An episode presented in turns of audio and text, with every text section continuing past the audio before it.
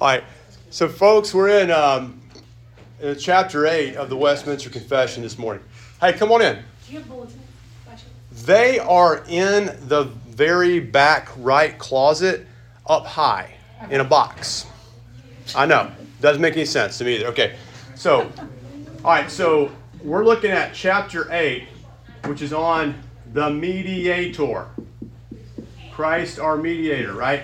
And so if you want to look at this, it's eight sections, and there's breakdown into three headings, I would call. I, there's, these aren't in the in the notes, so I'm going to give them to you now, and I'm going to pass out the handouts as well. All right, so let's, uh, Justin, if you will distribute these to everybody who doesn't have one. They're the same as last week. We're continuing. But to get into it, I want to I want to just get like give you guys a lay of the land, so you'll you'll be able to catch up uh, later and also know where we're going ahead. Uh, we're probably going to take actually one more week on this one. So the question is, who is he? His person. Uh, what did he do?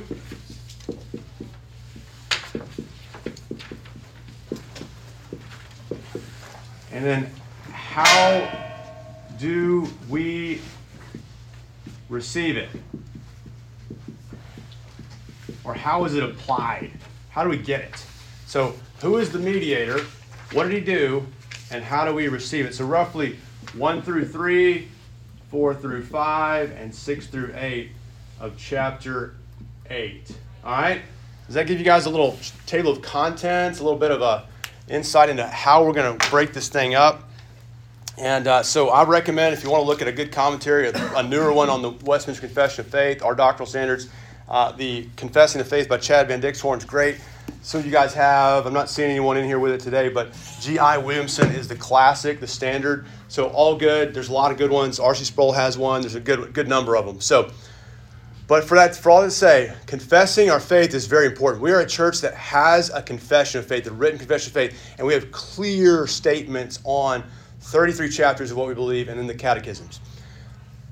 Let me tell you, there's value in that. There's a lot of value in that. So I tell you what, you can go out and find uh, an old television set just laying around somewhere, and it has almost very little value, right? But the newer ones uh, at the store, they're very valuable, right? Because they're able to do what? They're able to give you incredible clarity, a great picture. I always get uh, a little sad when I pull up an old movie to stream it, and it hasn't caught up with my capabilities, and so it looks like you're watching through a, a glass darkly. You know, there's a lot of there's a lot of fuzziness because it was filmed in the old way before we had all this H D technology, right? To make it clearer and crisper image, right? So there is a lot of value in the same way of knowing what we believe and having clarity and clear, concise, accurate statements about these things, especially chapter eight, because we're talking about who Christ is, what he did, and how we receive it. That's the center of our of our Christian religion. So in the Westminster Confession, as it goes, if you want to think about the most important or urgent thing we have to know, it's chapter one. How do we receive truth at all? What's the authority out there? It's the scripture. And then what's what's the scriptures teach? Then we get into chapter two. Who is God? That's the first thing we got to look at. Who is God? Uh, Calvin says in the beginning of the uh, Institutes of Christian Religion, uh, all knowledge begins with knowledge of God, knowledge of self, and it's hard to know where those Those things end and begin because they're so intertwined. Who we are is wrapped up in who God is, and who God is is wrapped up in knowing ourselves because we're in his image. There's a lot of interplay in having to know rightly about ourselves and knowing who God is. So that's the that's the second ca- category is God. Who is God? That's chapter two. Chapter three, God has an eternal plan. He's eternal, and therefore he's always had a plan to enact in time, space, and history for his glory and for the salvation of his people. That's what chapter three is about. Chapter four, we begin the outwork of that plan, which is going to be creation. God begins history with speaking it into existence. God said, and there it was. He speaks, and all things move. He creates all things that are nothing by the word of his power in the space of six days. Then we see, well, he didn't just create and leave. He is providentially upholding and sustaining all things by the word of his power. In his most holy, wise, and powerful, preserving, governing all his creatures and all their actions. That's providence. That's chapter five. Chapter six, a special uh, bit of providence we have to examine is the fall, sin, and judgment. That's part of God's providence. That's not some renegade thing that another deity or Satan brought into the thing. This works for God's glory also in his mysterious providence. Seventh, how is he going to bring about his plan of salvation? It's through the means of covenant. The covenant first of works with Adam, which is a failure, and the covenant of grace through the second Adam, Christ, the mediator. That brings us to the mediator, chapter eight. We looked at last week who this mediator is, that he's one person, two natures, not fifty-fifty, not halvesy, human, divine, uh, not appearing to be human but really divine, not originally human but being adopted into being divine. He is the eternal Son of God who in time, as it says in Philippians two, didn't consider equality with God something to be grasped, but he laid down his equality with God and took on humanity. So he didn't lose his godhood. He added humanity in order to be the mediator, right? And therein lies his humiliation as our as our mediator. Welcome. So as we look at who how that works out for our redemption, we're going to look at section four and section five this morning. So section four and section five, we've already talked through one through three. Now we're going to look at four and five, and then we'll we'll look at, maybe if we get to it, six and probably seven and eight next week. Okay, so four and five. It says, and let's pray before we start. That's a long introduction, but we're going to pray before we begin. Let's pray. Our Heavenly Father, you're good to us that we know this truth and that we confess it is to our advantage, our great advantage, and it is given as a gift by you. And we ask now that you would bring further gifts to us in bringing clarity uh, and thoughtfulness and conciseness to our mind to where we can articulate these truths for the nourishment and encouragement of our own souls, but the blessing and encouragement of our brothers and sisters and neighbors. As we look at the uh, countless college students who are beginning to matriculate back here uh, to Norman, uh, they need our clarity. They need our precision. They need high definition doctrine of Christ the mediator, or they will be uh, without hope. And so we pray that you would uh, instill in us this confession in our hearts, that we might know the Bible better, that we might know your word better and know your revelation so we can use it effectively for the encouragement of our souls and nourishment and the encouragement of one another for your glory, we ask in Jesus' name, amen. amen. All right, so let's get to it. I, I love this section. So as we're looking at four, it says this, this office, meaning, and when he says the office, he's talking about the mediator or surety. If you look back up to section three on page one here, it says uh, in the fourth line, it says he's been furnished to execute the office of mediator and surety. And then it's footnoted there uh, with the T's there, as that's where we, we see the footnotes there in the scriptures to testify to that. So he's he's taken on this office. So it says in four, this office the Lord Jesus did most willingly undertake, which that he may discharge, he was made under the law and did perfectly fulfill it, endured most grievous torments, torments immediately in his soul, and most painful sufferings in his body, was crucified, was died, and remained under the power of death, yet saw no corruption. On the third day he rose again from the dead, with the same body in which he suffered, with which also he ascended into heaven. And there he sitteth at the right hand of the Father, his Father, making intercession, and shall return to judge men and angels at the end of the world. With that said, let's unpack this briefly. You might recognize a lot of that language from another source. Where would this be? A, what would be a parallel confession that we've, we've heard these things stated before? The Apostles' Creed, yes. Uh, we often will say it at our church. Uh, we have didn't say it last week. We're not saying it this week because we're we're going to spend a great amount of time saying out loud the Heidelberg Catechism, questions one and two, so that we can get that flow of grace memorized into us. And so we're going to pause the Apostles' Creed, which we usually say every week, and, and say that. Another good summary. But as we look at it, it says here, he did most will, willing undertake, which he may discharge. He was made under the law. So he so it says Jesus was made under the law. And where do we find that? Well, the principal place I like to think of that is Galatians four four, if you want to look that up. It's in there. Galatians four four. He's made under the law. So Christ, who is the giver of the law, becomes a keeper of the law. He's made obligated to the law. Who else is obligated to the law? Well, Adam was obligated to the law. Adam was made under the law. He was he was given the direct command in the garden to, to do all the things that would glorify God, but he gave him a provisionary, uh, like a uh, probationary clause. Hey, you can eat of everything in this garden, but that one tree, the knowledge of good and evil, you shall not eat, for the day you eat of it, you shall surely die, uh, which is representative of his full obedience to the law. And so he, Adam, disobeyed God, and for our sakes, we became sinners in him. In Adam, we all became sinners. We all died in Adam.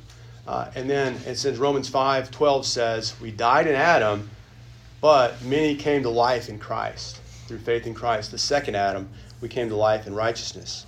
So as you think about that, it would be necessary for us to be truly, justly reconciled to God for another to come after Adam, as in Christ, uh, to be under the law. How are we going to get saved? But well, the, the law is the thing that's broken, so someone has to keep the law for God to be just in justifying us. That's what Romans three twenty-six says. So he's got to have a righteous substitute. If you're me and I'm you and all of us here, we have to have a righteous substitute. So Christ, as the mediator, willingly undertakes that he may discharge being made under the law and perfectly fulfilled it.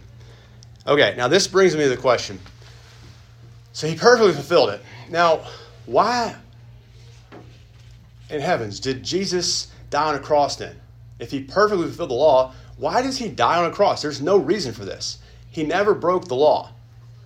Why does he die on the cross? And he tells us it's not because, it's not, the wrong answer is because he was just badly treated and, and out of his, his own, out of his power, and he was a victim here. He was never a victim. He says to his disciples, no one takes my life. I lay it down freely of my own accord. He's going to die for sins he didn't do. He kept the law perfectly. Why is he doing that? Yes? Not made it wrong, but he took our punishment. Yes. So he, if he's being made under the law, he's kept it. But so so so he doesn't have any of his own sin. Right. So that means he must have someone's sin on him. Like he must be taking someone's sin on him.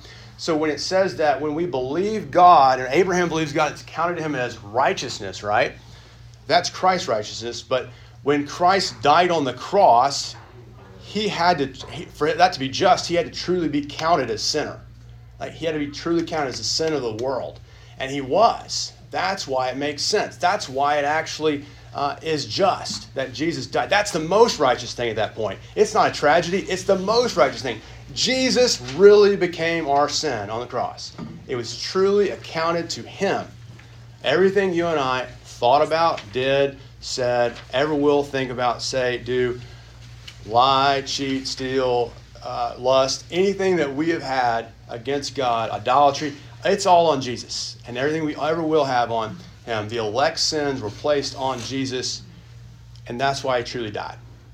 And he not only physically died, he spiritually was tormented under the weight of hell and misery upon the cross, right? What are some of the words that we remember him saying on the cross, right? What do y'all know? Anything that he said from the cross is very important words, right? Some of the things. Why have you forsaken me? Yeah, yeah, my God, my God, why have you forsaken me? That is the depths of the mission right there. He's gone to the very depths. His soul is crushed under the weight of our sin. He has endured hell. Okay? He didn't need to physically go to hell to endure hell, right? Because hell wasn't operational yet. It wasn't in the sense that is, it will be. If you look at what Romans, I mean not one, Romans, Revelation twenty and the last verse of the chapter say, it speaks of this lake of fire and the destruction of death and, and, and Satan. He goes, look, God doesn't dwell in time and space. He doesn't dwell in the same space as we do. So he is able to take on the eternal, infinite wrath, the hell that we deserved on his body on the cross, dying physically and spiritually in that regard. That's for our sins. So he dies for the sake of our sins. They're not his sins, but our sins. So therefore, he is our mediator and our surety because God's just and he's not going to give us double jeopardy. If those are truly our sins, they're truly atoned for, right? They're like that's like you, they can't be judged again. They've already been judged, not just partly judged, but all the way judged. Okay, so if you're to go to hell, uh, what's going to be there for you? If you, if you and I take a field trip to hell, uh, what are we going to find? We're going to find God. God will be there. Without a mediator, though, right? There's no mediation between his wrath and those who receive that wrath, except those who are in Christ. We go under the blood and righteousness of the mediator, so there's nothing in hell for us because it already pay, was paid on Jesus. That's the, that's the good news, right? So as you think about that, he takes on this office willingly that he might discharge it, being made under the law, perfectly fulfilled it, and endured most grievous torments immediately in his soul. That's that spiritual death, the soul, the grief of the soul, right? That's what that means. And most painful sufferings in his body, was crucified and died. And it says that he was buried, remained under the power of death, yet saw no corruption. On the third day, because you know he's paid the penalty, he's been just, he's been justified. The, the Lord has has uh, received his sacrifice as the righteous priest, unlike all the previous priests before. He is once for all made an offering of atonement, and sat down, and he, and he, and he lays down his life, and then he, it says, uh, with the same body which he suffered, arose from the dead. The same body, very much crucial, because his body is the forerunner and the first fruits for our bodies. And so it says that he ascended into heaven, and he sits there at the right hand of the Father. It doesn't say that he uh, rose from the dead, took off his body, and entered the spiritual world. He now lives bodily in a place. He has a zip code. He has physicality. He has materiality because he has the same body that the disciples touched, that, that Thomas touched, that, that ate fish and cooked fish and fished with the disciples. The same one that said, you will receive power when the Holy Spirit comes upon you. Wait in Jerusalem, and you'll be a witness to the end of the earth. The same mouth, the same lips, the same tongue, the same breath and lungs that push those words out still exist. They're still there because that's our salvation. You know, he is the mediator. He still carries us with him. It says in Ephesians two six, we are seated in the heavenly places with Jesus. Okay, so I've, I've, I've, this is the worst Sunday school of all time. Uh, I've preached for, you know, for a long time. Okay, we're going to just kind of just slow it down here. All right, so uh, this is like the, this is not a, this is not a, it's not a small group. Obviously, it's not a Sunday school. It's become a large group or a preaching moment, and it's not that's not what I want for this. But let's let's talk about this. What is Jesus doing right now for you? This is a key thing. You've got to be clear about this. What's he doing right now?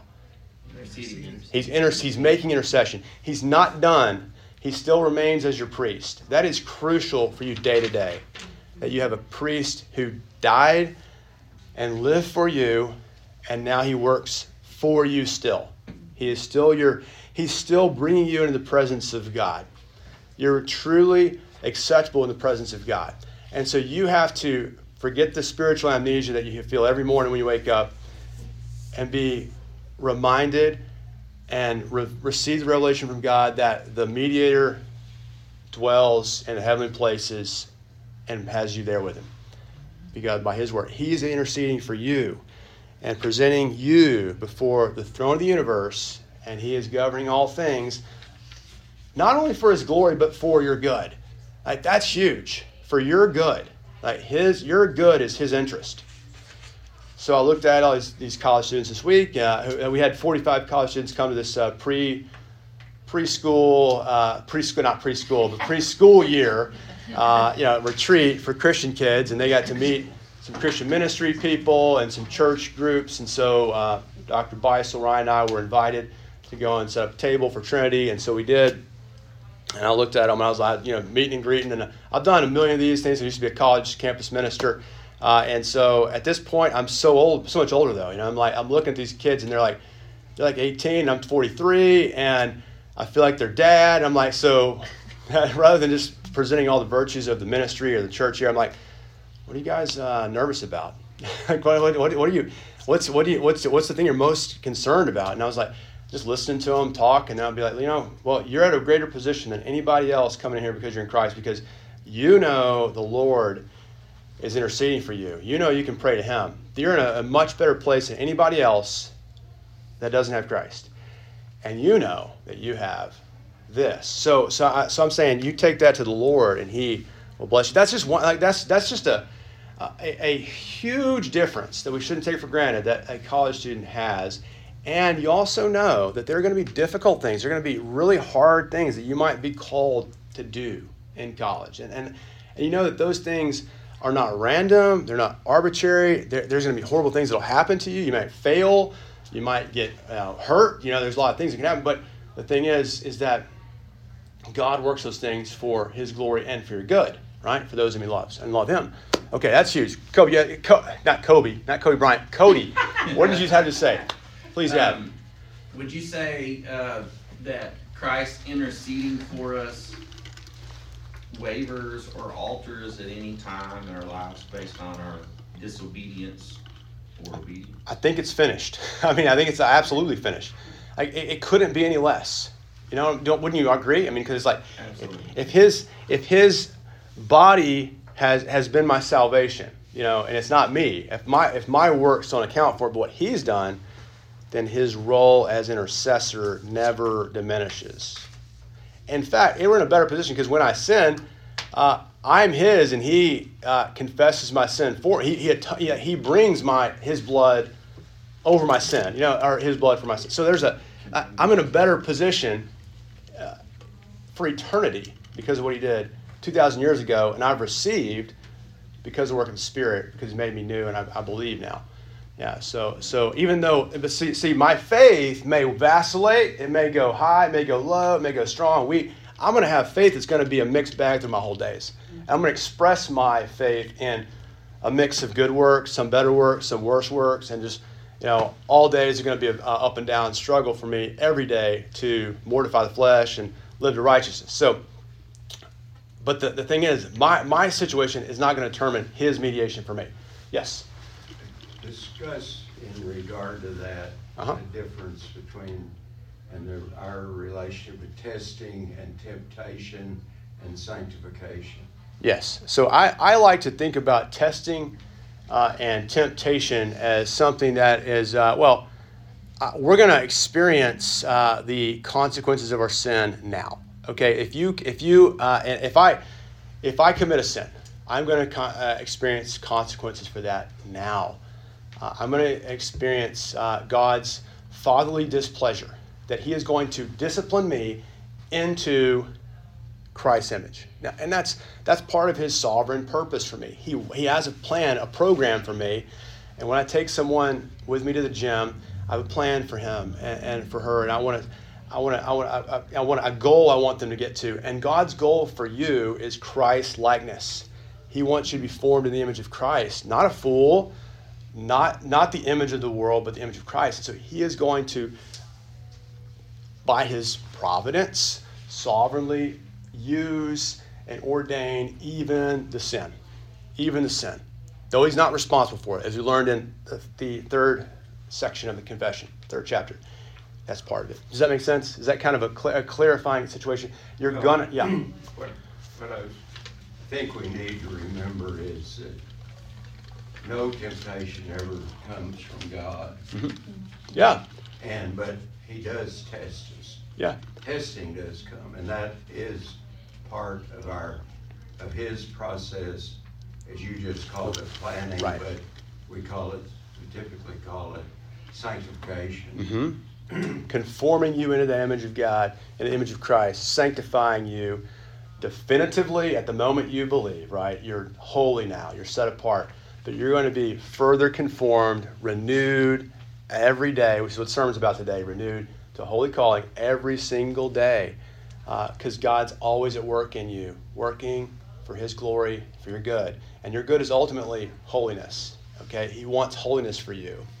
So I think like when we're talking about this, I, like the church is really always kind of like struggling on this point because there's like, so if I tell them this, that it's gospel, gospel, gospel, believe, believe, believe, believe, and you don't have to do anything, the tendency is going to be like, well, is that really going to work?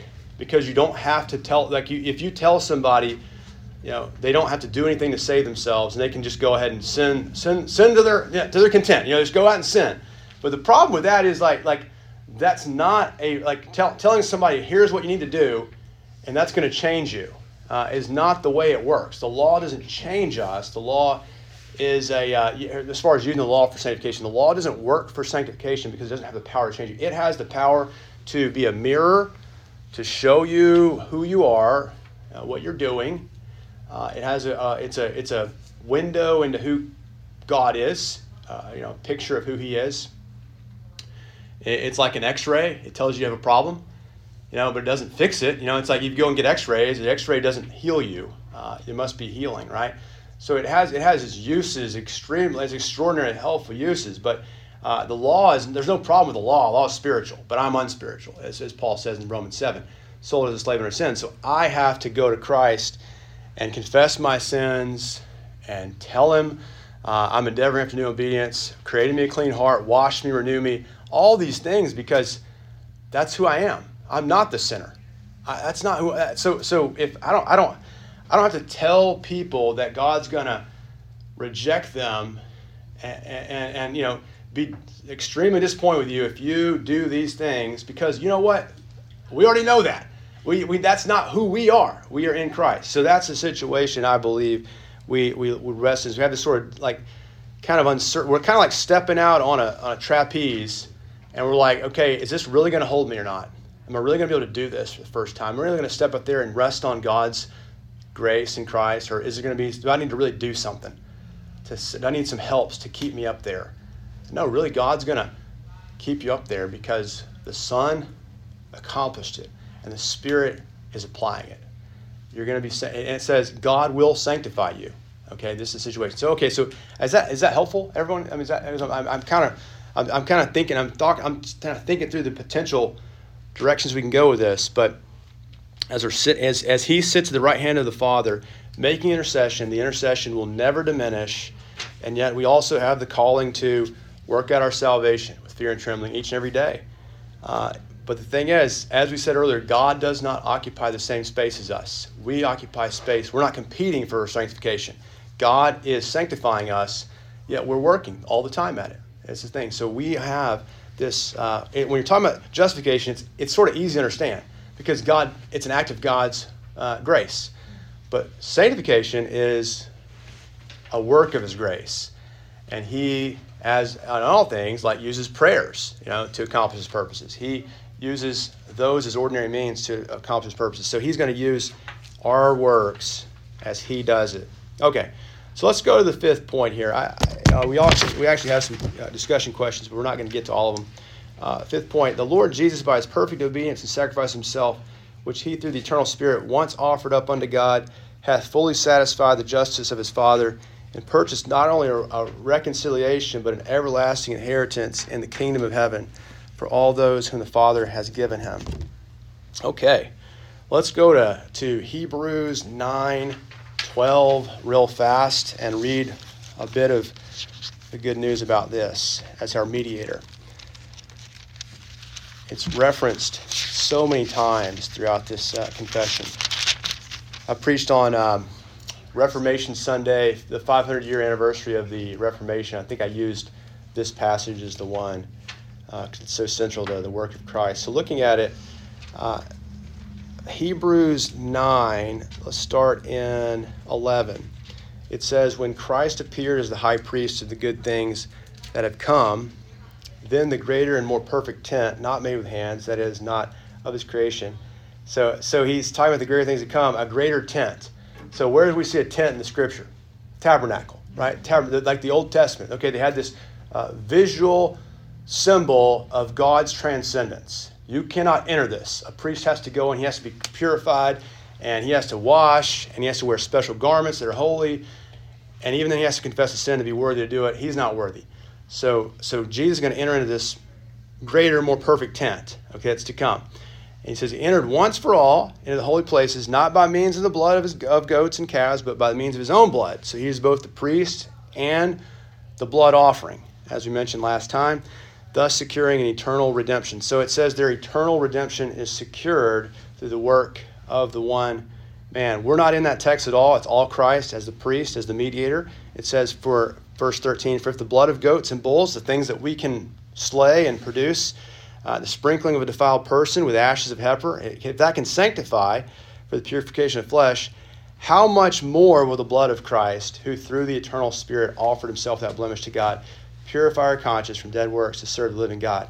Therefore, he's the mediator of a new covenant, so that those who are called may receive the promised eternal inheritance, since a death occurred that redeems them from the transgressions committed under the first covenant. So because of those, com- those transgressions, both Adam's and ours, uh, we are under uh, wrath and judgment and a death. But what we have received through the work of a mediator is an eternal inheritance. So we've received all the riches through grace, through faith in Christ. So that is the scheme. Does that make sense, everybody? All right, question as we wrap it up here. Uh, how might recognizing that Christ is our mediator um, encourage the repentance of our sins, for our sins? How might that work? You, okay, do you mean like knowing he's our mediator? Why would we repent more or want to do that more? Well, um, I hate to say, say this, but for me, just knowing that there's a person that loves you enough to actually die for you. Uh-huh. And also the fact that, you know, he